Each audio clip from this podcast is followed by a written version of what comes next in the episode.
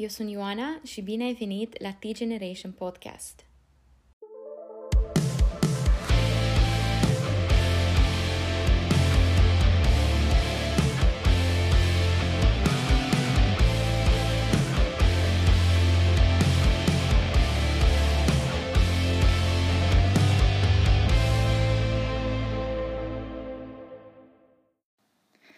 Okay, Anna, T-Generation Podcast, welcome. It's such a joy for me to have you here. And um, before I ask you a little bit about yourself, I just wanted to uh, tell everyone who uh, will be listening to this that I think we've been with you and with your Connect group for almost two or three years now. And from the moment that we stepped into your house, we felt welcomed by you, and we've actually felt active members of the group, if that makes sense. And I think that is because of you and your people skills, and it's, yes, just such a, a blessing and an honor to have you in our lives and just to know you. Okay, so that was my intro, but before we move a little bit further, can you tell us a little bit about yourself, the basics, so people can get to know you a little bit better? Yes, of course. Hi, Ioana. It's, well, it's an honor to, to do this uh, kind of podcast interview with you. Um, thank you so much for your words, and because it's always encouraging to hear how um, opening a house can make, you know, someone feel welcome and at home, and that, that's always part of my goal, um, to make sure that people feel at home as soon as they arrive. And you saying though, that is kind of, for me, is, uh, is an encouragement. Uh, so, like you said, my name is Anna. I'm origin, originally from Ecuador, uh, Quito, Ecuador. I have lived in London for the past twenty-three years, I believe. Yeah, so twenty-three this um, July. And we moved here in the nineties, and um, my mom came first, then uh, my brother and I, and then my dad joined us a few years later. Um, from the beginning, I think uh, when we moved to London, it was when my mom, kind of as the head of the, the household at the time, uh, in my dad's absence. She she used to be a Christian when she was growing up, but um, she kind of left the church for some situations in that are not relevant at this point. But uh, we always grew up with um with faith in our hearts, but we grew up kind of in a divided household, so fifty percent of my time, which I spent it with my grandmother, who is my my hero. She is my heroine. She's um, she's my prayer partner, um, wonderful woman of God. So she's the one that introduced me to Christ. But I wasn't able to actually live in the Christian life, if that makes sense, when I was at home with my mm-hmm. parents. So my, my time will be fifty-fifty with my grandma, fifty percent of my time, and the rest with my parents. But when we came to London, my mom turned back to God. So it was, she had the, you know, the um, the prodigal son, or daughter in this case, returned to the house, and ergo, it, it changed my life. So her decision completely influenced my life. So we found a small church that we loved. Then uh, we it, it grew. So in that church, I basically to, took my further steps in what it, it is my life now, um, my life with Christ. And um, basically, uh, I got baptized there, and I grew up in, in, in the church. I started being part of, I think from the moment I I gave my life to Jesus, I was, God, use me, like, I'm here.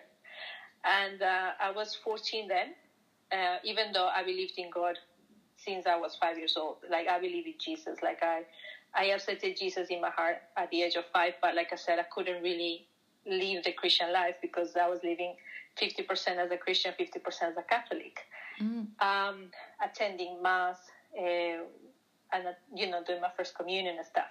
But, uh, which I have an anecdote, which is funny, later on I can share with you. But, um, like, coming into London, it was actually my mom felt that God did something amazing in her life, and she wanted to for us to grow in, in our faith, and it's, that's exactly what happened. So I joined, we joined church, and I was part of the, I think the first ministry that I got to serve in my previous church, which is, it was a Spanish-speaking church, um, it was in the kids ministry, so Sunday school. So that was my first ministry. Then uh, as I was helping, I I will basically join or start. My pastor was kind of the idea of, he would give me an idea and I will run with it. So then he was like, oh, we would like to have the flags.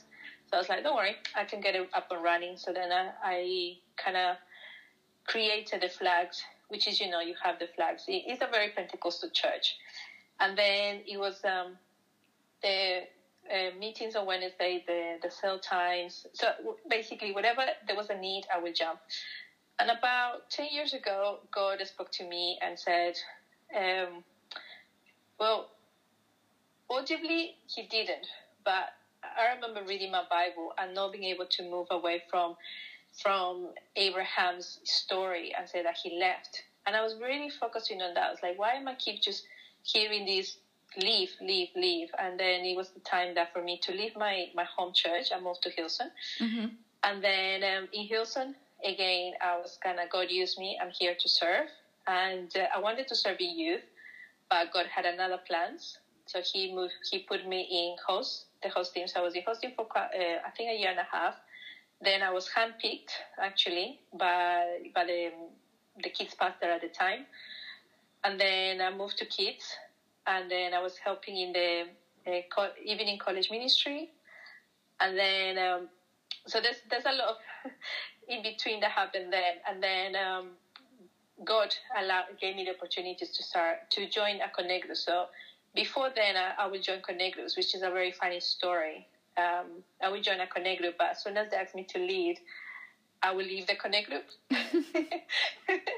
Which is, now you're asking me to, to talk about home groups, and I feel a bit, okay, I think I have to be really honest that I was very hesitant at the beginning. I was really fearful, but I believe that people will find me saying this um, like an assurance, because I know a lot of people have fear of mm-hmm. opening the homes of, you know, leading something. And the fear is not about you not being good enough. It's about you opening up your, your house or being a leader. So I think a lot of people are afraid of leading. And uh, what helped me was first having people speaking over my life and saying, God can use like the worst of the worst. Not that we feel we should feel feeling bad or, or worse, but he can use you if you just give them what you have. Mm-hmm. And, uh, yeah, so that's what I did. Uh, but at the time, I, I didn't really understand it. And I was really fearful. So I joined, I think, six connect groups. And I ran away from every single one of them, which is really funny. So the moment they asked me to do anything, I will say, I'm not showing my face anymore. So as soon as they, they give me any responsibility, any leadership, I will just run away. But so I think after two years of the running, of kind of like the Jonah feeling, I was running away from, you know, from leading, which I knew God had called me to do. Mm-hmm. Um, God used a very uh, weird way to, to basically put me into the path of leadership, which it wasn't something that I sought out. So I guess some people really uh, start a church and they want to get into leadership straight away, they, and which is good. But mm-hmm. some people are more kind of like, you know what, I don't really want to be leading. I want to take a step back.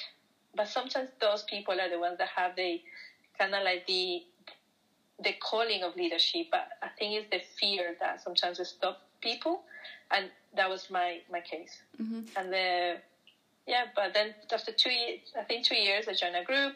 I kind of think the rest is history. And then I got to start leading. Um, I think for about three or four years, I was the regional leader for East London. So my, my role within church was to connect people in the East East area. Then that role grew to basically connect people within our campus, the Dominion uh, mm-hmm. campus. And then kind of like I had to step back for a little bit. And I just want to basically concentrate on, on, on the group that we have at the moment, the one that you and Sam join us. Mm-hmm.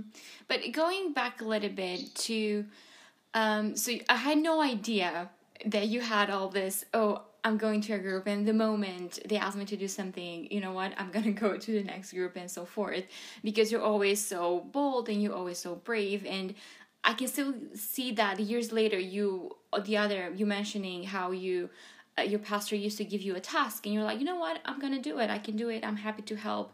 And years later, you still do that because I can see that every time we ha- there's a need, you're like, you know what, we can do it. I can do it. I can help. You know, you have that heart of saying yes. But if you had all this, you know what, I'm going to the next group, to the next group. How in the end you actually ended up leading a home group? I don't know. Yeah, it's, it, it is a very funny journey that God took me. And I guess when I was in my in my home church, I felt comfortable because it was my home, my mother tongue. It was my... You know, it was it was with my kind of people in, yeah. the, in the sense that we were all Latin American. So it was the culture, it was the way that you would say things. So it was very easy. Mm-hmm. Uh, when, when I moved to, to Hillsong, there was a bit of that co- culture clash. Mm-hmm. Because first of all, when I, when I first joined, uh, like because I was coming from a Spanish-speaking church, um, everything that I knew was in Spanish. But then... to try to pray in English, for me, that was the most, like, anxious part. So whenever people would ask me to pray, I would be like, oh, God, I don't know how to pray in English. Like, how do I do this? Uh, and I think that that's what it really stopped me. Uh, like, and I think that created in me a bit of fear, like a, a sense of fear that you you can't speak English, even though that I, at the time, I was studying and everything, but mm-hmm. I guess... when it came to the Bible context, when it came to, you know, how how can you pray for somebody for healing if you cannot even express it? Or how can you pray yeah. for somebody's family if you cannot really use the words? Like, you don't know the the, the English verses, so how can you give an encouragement words? I think that was playing in the back of my mind. Yeah. And uh, so it took me a couple of tries. Um, so the first connect group that I went was really, really, really cool. And I enjoyed it for like two or three three weeks. And then they said, oh, Anna, would you like to pray? And I was like, nope. And then they looked at me. I was like, I can't. And and I feel that they made me feel a bit uncomfortable because oh. they they couldn't understand that why. And then they were like, oh, you can pray, pray in your language. I was like, yeah, I, I, I know I can. But, you know, we like to pray in English. So at the first it was baby steps. And um, I guess as, as, as time passed, I was... Uh, growing up in uh, in you know confidence. I think what I, what happened to me was about lack of confidence, and I guess that we all go through that. And it's um, it's courageous to say, look, I'm not yet ready. So I guess at that time I felt that I'm not ready to you know pray for people, speak to people in English. And um, I was actually one of those people that would sit fire the bike at church. If you have been to uh, to to our campus, you know, we have a, mm-hmm. a balcony and the the lower floor. So I would sit like right up the balcony. If I could, I would sit in the last, last row.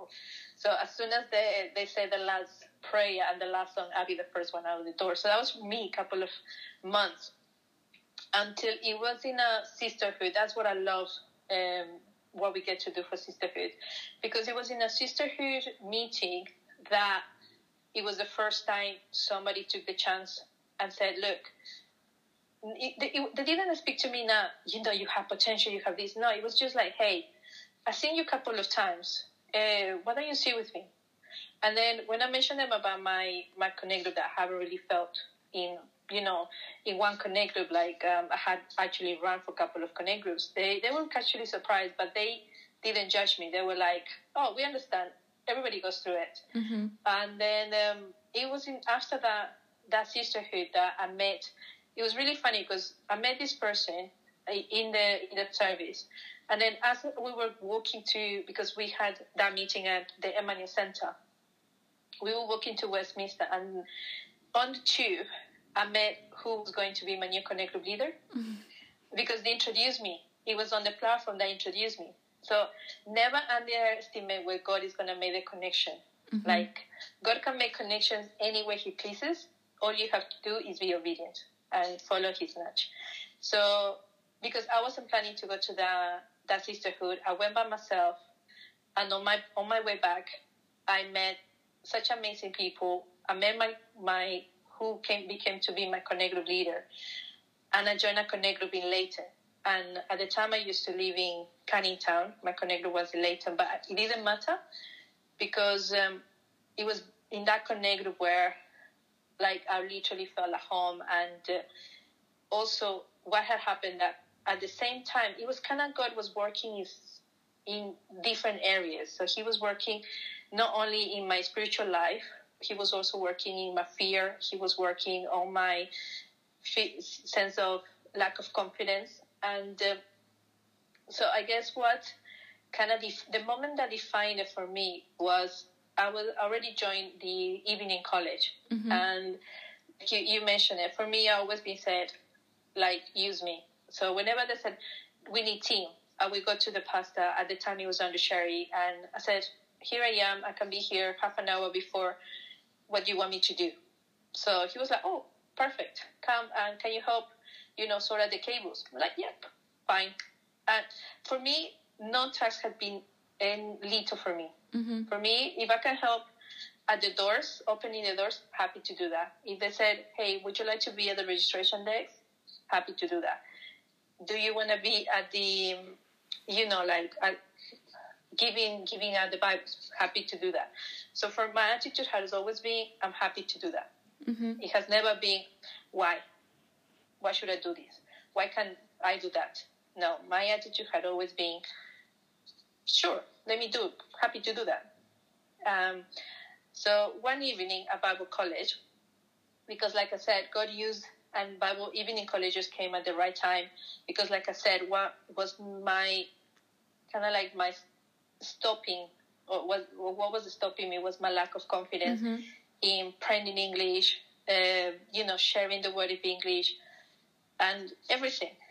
So one, once I joined Bible college was the pivotal moment for me, because it was the first time I actually shared the word with a with a non-believer in English. And that was my colleague that was sitting next to me uh, for eight hours every day. And um, one evening on my way to Bible college, she we, we shared the same train, and I had to do my homework. And um, so I was I was planning to do on the train. We don't usually take the, the, the same train because I live east. She used to live, um, she still lives southwest. So on the way there, I said, look, I, I have a couple of um, stops before I actually have to get off, and I need to do my homework. And she was like, oh, what is your homework about? So I started talking about, you know, oh, it's about, you know, the, the Bible. It was about the New Testament. So she was like, oh, I can help.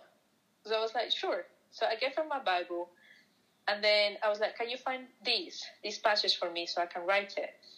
And then all of a sudden, she started reading more and more about the Bible. And then I was doing my homework, and I could see that she continued reading the Bible. And at the end, she was like, can you tell me more about these? Because I think I understand. And it was about Acts.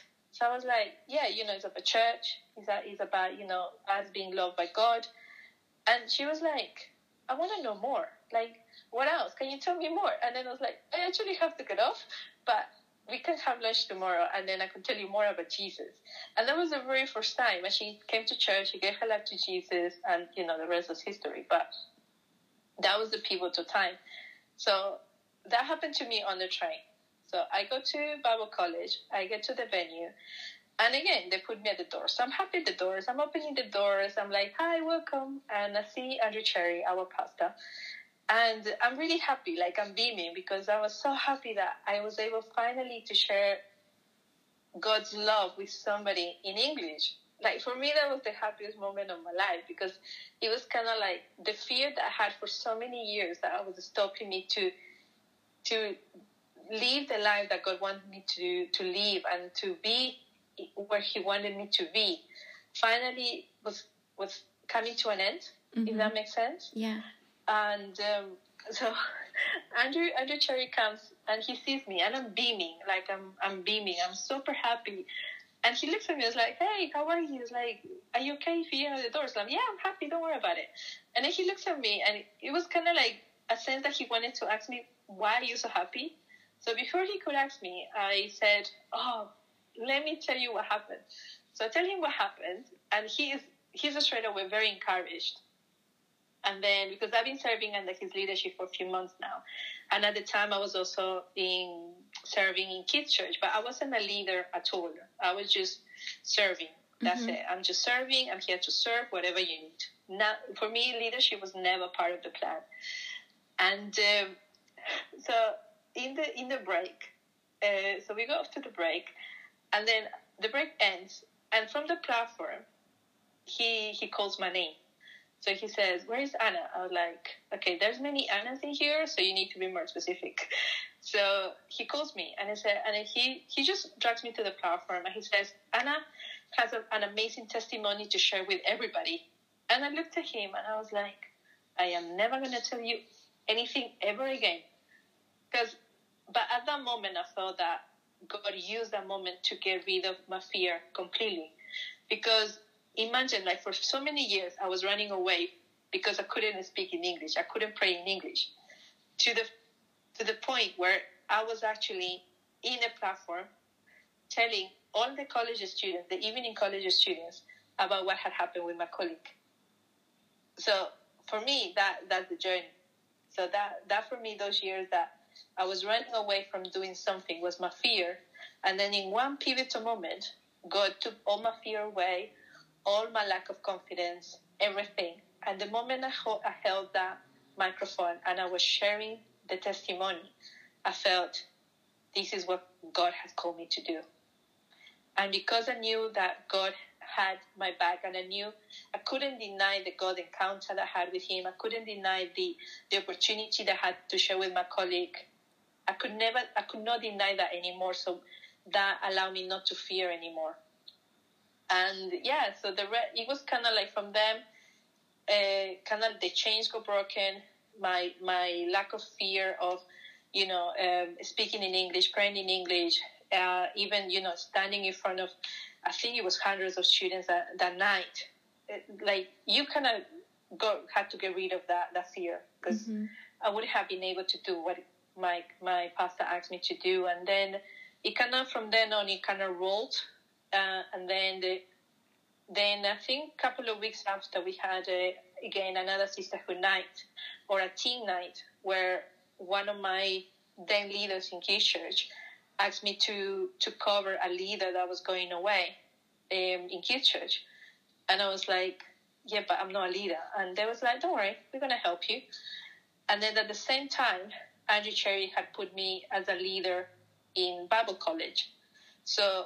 Both of my pastors kind of, I don't know what happened, but they kind of in sync to each other, mm-hmm. and they both helped me in what it was to become my leadership journey. So my first part of my journey was the overcoming, and the second one was the stepping into what it is the the path that God wanted me to to take, which was leadership. Um, going back really quickly to um, home groups, why do you think home groups are important for a church?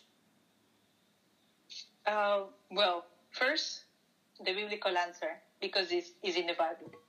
Like, it's important because that's how church started. That was the beginning of church.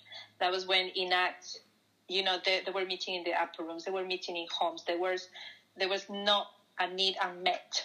That's what the Acts two tell us. And for me, I'm a firm believer that that is why mm-hmm. God has called us to, to do, is to meet in groups. Because depending on the size of your church, sometimes when we are on a Sunday, it's the collective worship, it's the collective message. But you cannot do life with hundreds of people. So you cannot really be connected to hundreds of people. It's difficult enough to talk to five members of your family, because it will mean that you have to call one person every day, mm-hmm. um, let alone like hundreds of people. Or if you can talk to hundreds of people, good, but you will not have a deep relationships with them.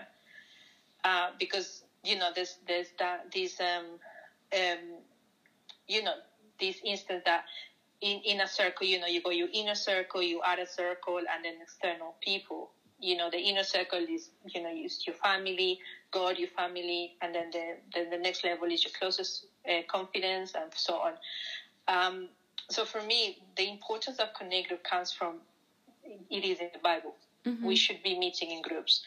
And uh, it's also like to say that you should not be moving from group from group to group or from church to church. You have to uh, put your roots down. I'm not saying that once you're in a connect group, you stay there forever. No. Sometimes people grow a group, which is good. Other people, sometimes they might feel that, no, this is not group, this is not group, group for me. Mm-hmm. That is good as well. You have to find your feet. So if you are thinking of opening a group, and you are afraid of something, just pray to God that he gives you that that revelation. If you're looking for a connect group and you have tried different connect groups and still don't feel planted, don't worry. It, it takes time. Um, I I usually like to, when people arrive to the connect group and they don't leave, and I'm like, yeah, happy. But there has been some people that they have come once and they, they don't really feel that this is the right connect group mm-hmm. for them. So it's, it's good. Either way, it's good. That's right. I think it can also be a really good way to find your place in a big church, because mm-hmm. we talk about Hillsong, it's such a big church. And yeah. I think the moment we start coming to your home group, it was, I think it was a good a good start for us to find our place in the church. And I think shortly after that, I started serving with the kids mm-hmm. ministry and getting more involved in everything that we're doing um, as a church. Um, so I think I mentioned this a few times uh, already, uh, but you are doing an amazing work as as one of our leaders. Um, what is your opinion? How, in your opinion, you can build a strong home group? Um, how can you build a strong group? First, you have to take ownership of your spiritual well-being. You can never have a connect group if you're spiritually, in the sense that if I'm tired, I I let my group know. Or mm-hmm. if there's anything, like, I'm very open to my group or to the to the key people. So perhaps let me go back a step. So the first time I or how I started a connect group, it might give a better Um, understanding on, on the on what I'm about to share, because I think I feel like this conversation is more about sharing the testimony and also give a good tips of mm-hmm. what I've seen that happened in my life. Yeah, and uh, so the first connect group that I was part of, well, the the one that actually I uh, put my roots down, it was during a season where my mom was going through cancer, so she was going through the cancer treatment. So Mama was diagnosed in twenty sixteen, I believe. And but back then I was already in, in the connect group for a couple of years. But this connect group was really, was there. So they really helped me navigate these situations. So for me, I learned from that connect group the value of the home group, mm-hmm. of having people rooting for you, of having people not tired for you to come every two weeks with the same petition. Because every two weeks was the same thing. Please perform a month for the chemo to work. Please perform a month for the chemo to, for her not to have, um, you know, a bad reaction. Please perform a month, and so on. And my connect group was there, head on, praying and praying and praying. And for me, that was such an impact, because it was like, I am so blessed to have these people that if it wasn't for them, I don't know how I was able to help my mom. Mm-hmm. And I couldn't believe how people without Jesus or without home connect group could do this without this this level of support. So that was kind of what helped me, like, being very, like, this is the value that brings connect group. Because when you open your house, you are allowing people to come with their issues, to come with their problems, and they find a safe haven where they can get the support through prayer, through somebody to give them a hug, because there were so many, I'm about to cry, because I, whenever I think about that connect group and what they did for me during those, that year, the most hardest year of my life, is what, like, I like to share with my group every, every time we meet. Mm-hmm. Because for me, that is the importance. That I don't care if this is your first time. We love you. We want to encourage you, because I don't know what's, what is going on in their lives. But if anything, it could be they could be going through the worst time of their lives. And I want to create an environment that is, is a safe haven where they can find the support, where they can buy, they can find a, an encouraging word, where they can find an, a hug, where they can find a listening ear, because that's what I found during those moments, and that is what I base our connect group on, because I, I want to carry that legacy of what I received on my darkest moment, on my on my hardest season. I want to carry that into what we what we get to do with our connect group. So for me, um, kind of like how I started it was my, so my Negro leader was called to Zimbabwe. Mm-hmm. So she had to leave, and one evening she called me and she said, um, I feel from everybody that is in this Negro, but I feel God that told me that you are the one that is going to be the, to basically hand you the Connect group to you. And to be honest, in the back of my mind, I was ready to leave and run away. But because of what the Connect group done, I was like, I cannot leave my Connect group. I cannot leave these people that were so with me through thin and thick. I'm gonna, I'm gonna stick it up, and I'm gonna, you know, take this Connect group forward.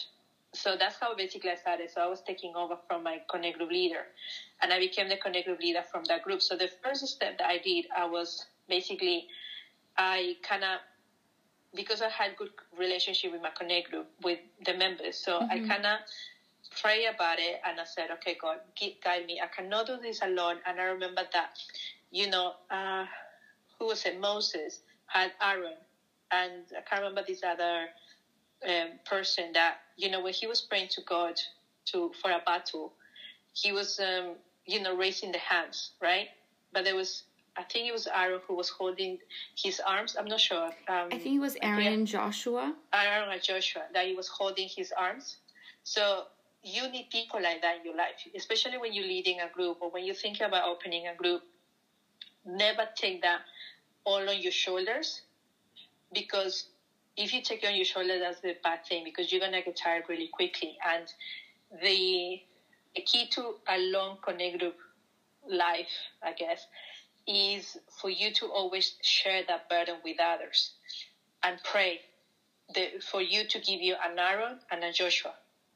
That's because you're going to need those people that are going to help you carry that group. They're going to help you pray for that group. They're going to help you lift that group up. So never take it on you. And even if you start with two people, those two people are your key people.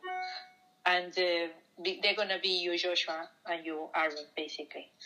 Uh, because regardless of the number that you start with, the, God is always going to provide you helpers. And you just have to be wise, discernant, to see the the, the gifts. So that's, that's what I did. So I kind of called the, the people that God put in my heart, and I said, look, Uh, I cannot run this Connect group by myself. I need help. So that's part of, of your honesty with mm-hmm. the Connect group, that I cannot do. I cannot, you know, like open the door, prepare the food, cre- uh, you know, prepare the discussion, pray for people, say the goodbyes, and then clean. No. So I kind of created areas of ownership. So that's what I called it. So it was areas of ownership, which we, we're still having our Connect group. Mm-hmm.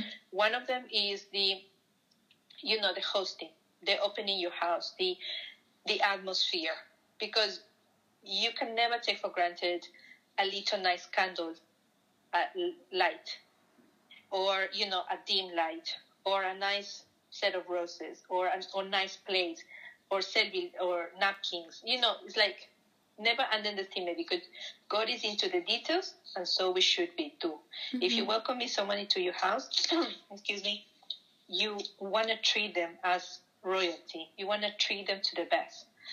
And so that's what I said. So one one of the areas was the host, the atmosphere. The other area that I kind of recognize is the prayer. So it was the prayer people, the people that, you know, they battle they they battle they the battles mm-hmm. on their knees. So you know you, you need those intercessors, you need those people that are on the knees every day or whenever there's a need. So it's the people of prayer, because never underestimate the power of prayer, especially for the people in your Connect group. You always have to put them in your prayers.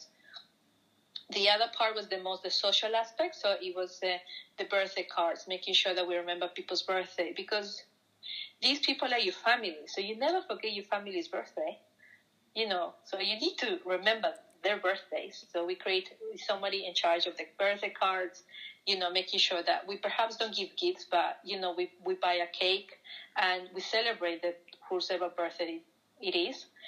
And then the other one was the new people. So people, basically that was all of us, because I believe everybody should be on the new, new welcoming team, basically people welcoming any new member to the group, uh, because I don't like cliques. And I don't believe a home group should be a clique. We should be welcoming everybody. So basically that's the that's the other side. And that is basically the, the areas and, of course, the discussion. So you have people that will organize the discussion, the points. And the discussion basically, it should never be about you preaching to people, because a connect group is not a platform for you to preach to others. It's not a mini church. Connect group is for people to be able to share, people able to do life with you, people to be able to to find encouragement. So you, as the leader, you, usually that's your, your role. You are organizing the discussion points. So this part should not be a preaching. It should be kind of like your role as the leader is kind of like a policeman. So you kind of have to guide the conversation. So if the conversation is going to a completely different area, you are the one that needs to bring it back to the context that, of the conversation. And so, yeah, so that's the discussion. Uh, so usually this person is either you duplicate or you co-leader. So you usually share the kind of like the the the responsibility of preparing. Sometimes church, our church used to prepare, used to give us pointers. Mm-hmm. Uh, I think now we have more freedom. So that's what we either do. Um, you know, we follow a book. I think we did Ephesians a couple of months ago. Or sometimes I usually ask people if they would like to share something with us, and they bring like, uh, you have done it, you did an excellent job. Sam did it as well. So it's, I like, because I like to give people opportunity to share what's on their minds, and uh, and I feel that's great. So that's kind of like my five areas, if that makes sense. So how to build a connect group and allocate, or you know, put the right people there, but don't put them alone. But but their responsibility will be to bring somebody else alongside.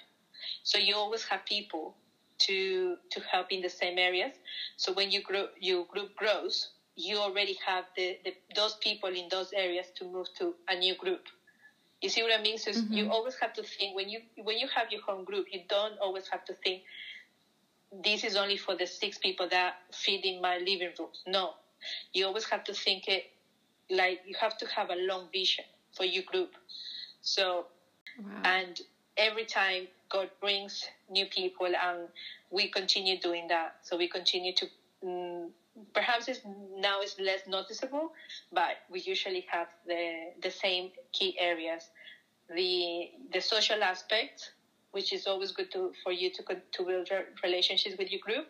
So it's always having those, those um, social nights, remembering people's birthday, that kind of goes in that box. Mm-hmm. Then the other box is the discussion. So, you know, make sure that you are prepared, you were prepared, that you have your, either your notes, your Bible, you know what you're going to be sharing, even though it's not going to be a preaching, it's just going to be guiding. So it's having the questions and, you know, giving the the space for people to share.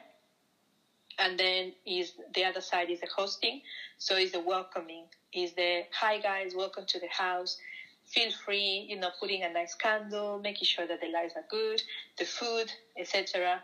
And then the other the other side, and the most important one, is the prayer, making sure that there's someone is always writing the prayer request, making sure that everybody's prayed for.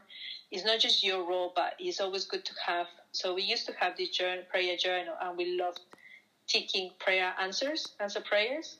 So that's always really encouraging as well. This is really, this is such a good lesson. This is like one-on-one on how to build and how to grow um, a connect group, a home group. And it's it's so interesting also for me to hear all the stories, because we met yesterday with Adrian. We met him online, of course, because he's in South Africa and we're in lo- we are on lockdown. And just to hear how you build everything, and that five years ago we didn't have a connect group in Canning Town. My mind is like, how can you not have a connect group in Canning Town? Because we're so many people who live here in the area. And yeah, because you took that decision, we're kind of like stepping into the blessing three years later and becoming a part, becoming a part of this group. Um, with everything that you said earlier, I think you kind of covered the next three questions of um, what I had prepared for you. So just jumping to my last question, um, what would be your advice for someone who's starting as a as a new leader? It doesn't actually have to be connected to like a home group, but just in general, like okay, God is opening the door and you get a new, a new, basically like a new position in the church, if that makes sense. What would be your advice for someone who's starting as new? as a new leader. Exactly. Ooh. This would be something that I would like to somebody to have shared with me back when I first started, is don't be afraid to make mistakes. And so don't be afraid to to make the wrong decision. Don't be afraid to say the wrong thing, because it's a growing a is a is a pro, is a growing process. So never feel that you need to have all the answers. Never feel that I'm a leader now, I need to have my all my ducks in a row, kind mm-hmm. of saying. No, because as a leader, you grow every time. So what has helped me was at the time when I first started, and that's what I wish somebody told me, that I should not be thinking about, you know, I need to be perfect, I need to be saying the right things. Uh, no, it's like you need to be comfortable. So be very comfortable in who you are. Be comfortable in the gift that you have, because God appointed you as a leader. So as a leader, it's not that you have the authority. It's like, let me rephrase that. Is as a leader, you are a servant. So that's the first change in mentality, that Jesus was the greatest leader because he was the greatest servant. So we have to follow that example. That as a leader, you are not called to be served. You are called to serve. So leadership equals serving. So your heart needs to be set in that. If your heart is set on the leadership aspect of, you know, the the prominence of that, that's the wrong attitude. Mm-hmm. The right attitude is like, as a leader, I'm here to serve. And that's the attitude that of the servant. Because once I opened my home, I became the servant. Like, I'm serving these people. I'm serving them by opening my home, by having clean dishes, by preparing a meal, by, uh, you know, preparing the discussion, et cetera. So you need to change the attitude to be servant, but never take it all on you. So it's always about sharing that responsibility. But as a new leader, the first thing is never think that everything is on your shoulders, or you should be perfect, or you should be knowing exactly what to say. It's being, it's being accountable to yourself. So at the beginning of my leadership uh, journey, I made many mistakes, and I will always feel ashamed. But then I realized that with each mistake that I make, it made me a better leader. And I learned from my leaders. I learned the good things from my leaders, and also I learned things from my not-so-good leaders. Because in life, you're going to have excellent leaders, leaders that are going to build you up, are going to lift you up. In my case was Phil Barnard and Andrew Cherry. Uh, I'm really thankful for these two pastors that God put in my life. But then I also have maybe not such a good leaders. I'm not going to say the names because they might feel yeah, a bit. Let's not do that. no, no, just kidding. But I had uh, leaders that perhaps told me what not to do. Mm-hmm. Perhaps that's, that's the way to, to phrase it. Yeah. Leaders that I learned what not to do because I didn't like it. And if I didn't like it, why would I repeat that to another person? Exactly. So for me, that's the most important thing. No, don't take everything on you. Don't feel that you need to have all the answers. And be open. Be open to the good and the bad, because in life you're going to meet people that are going to lift you up, they're going to build you up, they're going to sharpen you. But at the same time, you're going to you're going to meet in leadership people that are going to hurt you.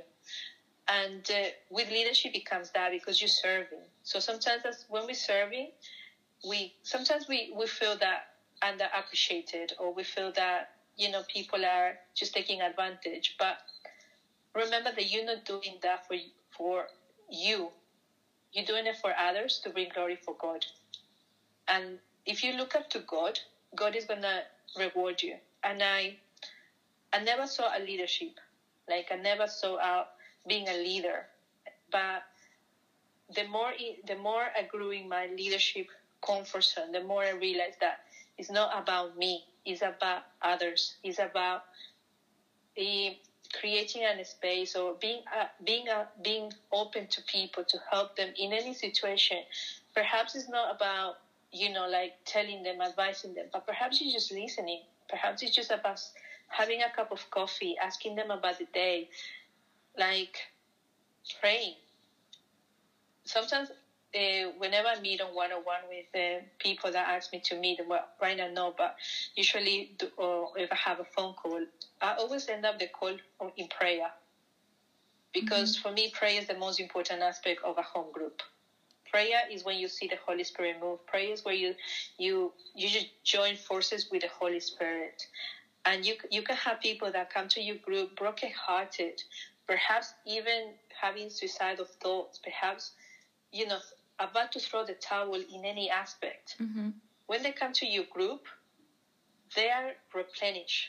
They need to, it's like they leave your your group, you know, like on a high. They feel that, or that's, that's basically the aim, that these people find what they were looking for. And we are there to facilitate that. So if these people are brokenhearted, there's, there's a person that's going to pray over them, that's going to believe that the best is yet to come, there's going to be speaking words, life, you know, mm-hmm. uh, words of life into their lives. Um, they're not going to be judged. And that's one of the things, as a leader, you should ne- you are not appointed to judge. You are not a judge. You are a servant. You are not appointed to be judging people's life. You are appointed to serve them. If perhaps you might not be, agree with their views, your job or your role is to love them. Just love those people. But before you can love them, you need to find God's love in your heart. So the priority is for you always to look after yourself. Is spiritually is very important, because you cannot give what you can you do not have. Mm-hmm. So you cannot recommend people's relationship with God if you don't have one. So that's important. Is following what Timothy says about, you know, an elder should have the house in order. You should have your house in order. It doesn't mean that, you know, you are you are not a good leader if your kids are running wild. No.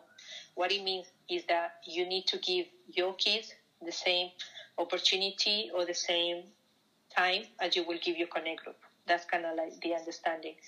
Uh, I'm trying to cover the basis of the mm-hmm. different types of groups, because leaders can be, you know, people that just come into Christ and they're trying to find a fit in leadership.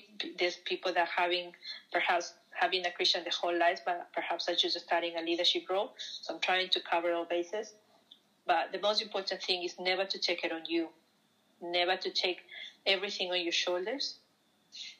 Find, you cannot give what you do not have.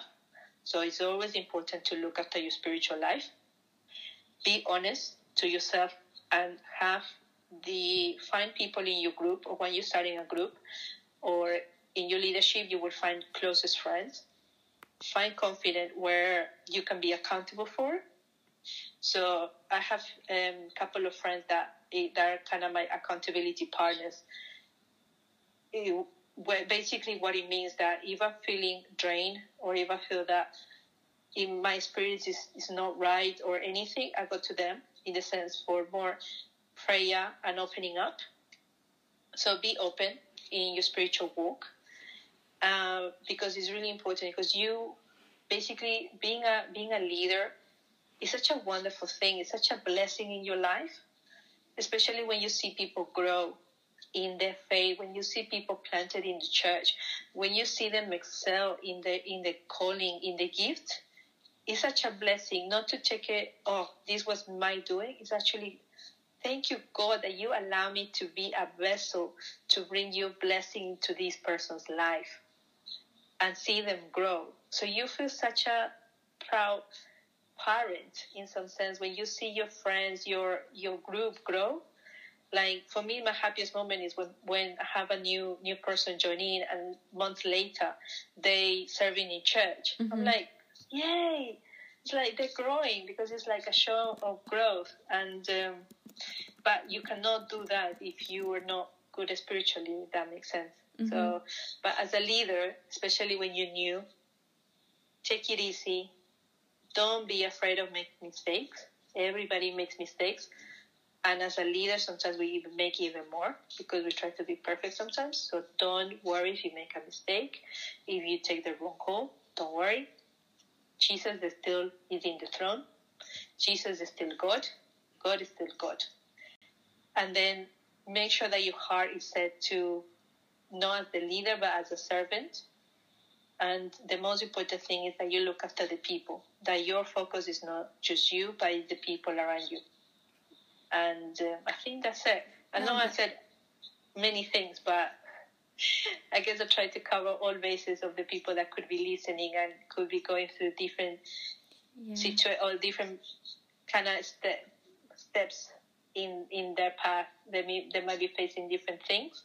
So I'm just trying to cover as much as I can, because when it talks to leadership, when I talk about, you know, uh, with leaders uh, or with people that want to be more involved in church and stuff like that, I always recommend them that to make sure that the spiritual life is good. What is defined by good is up to you.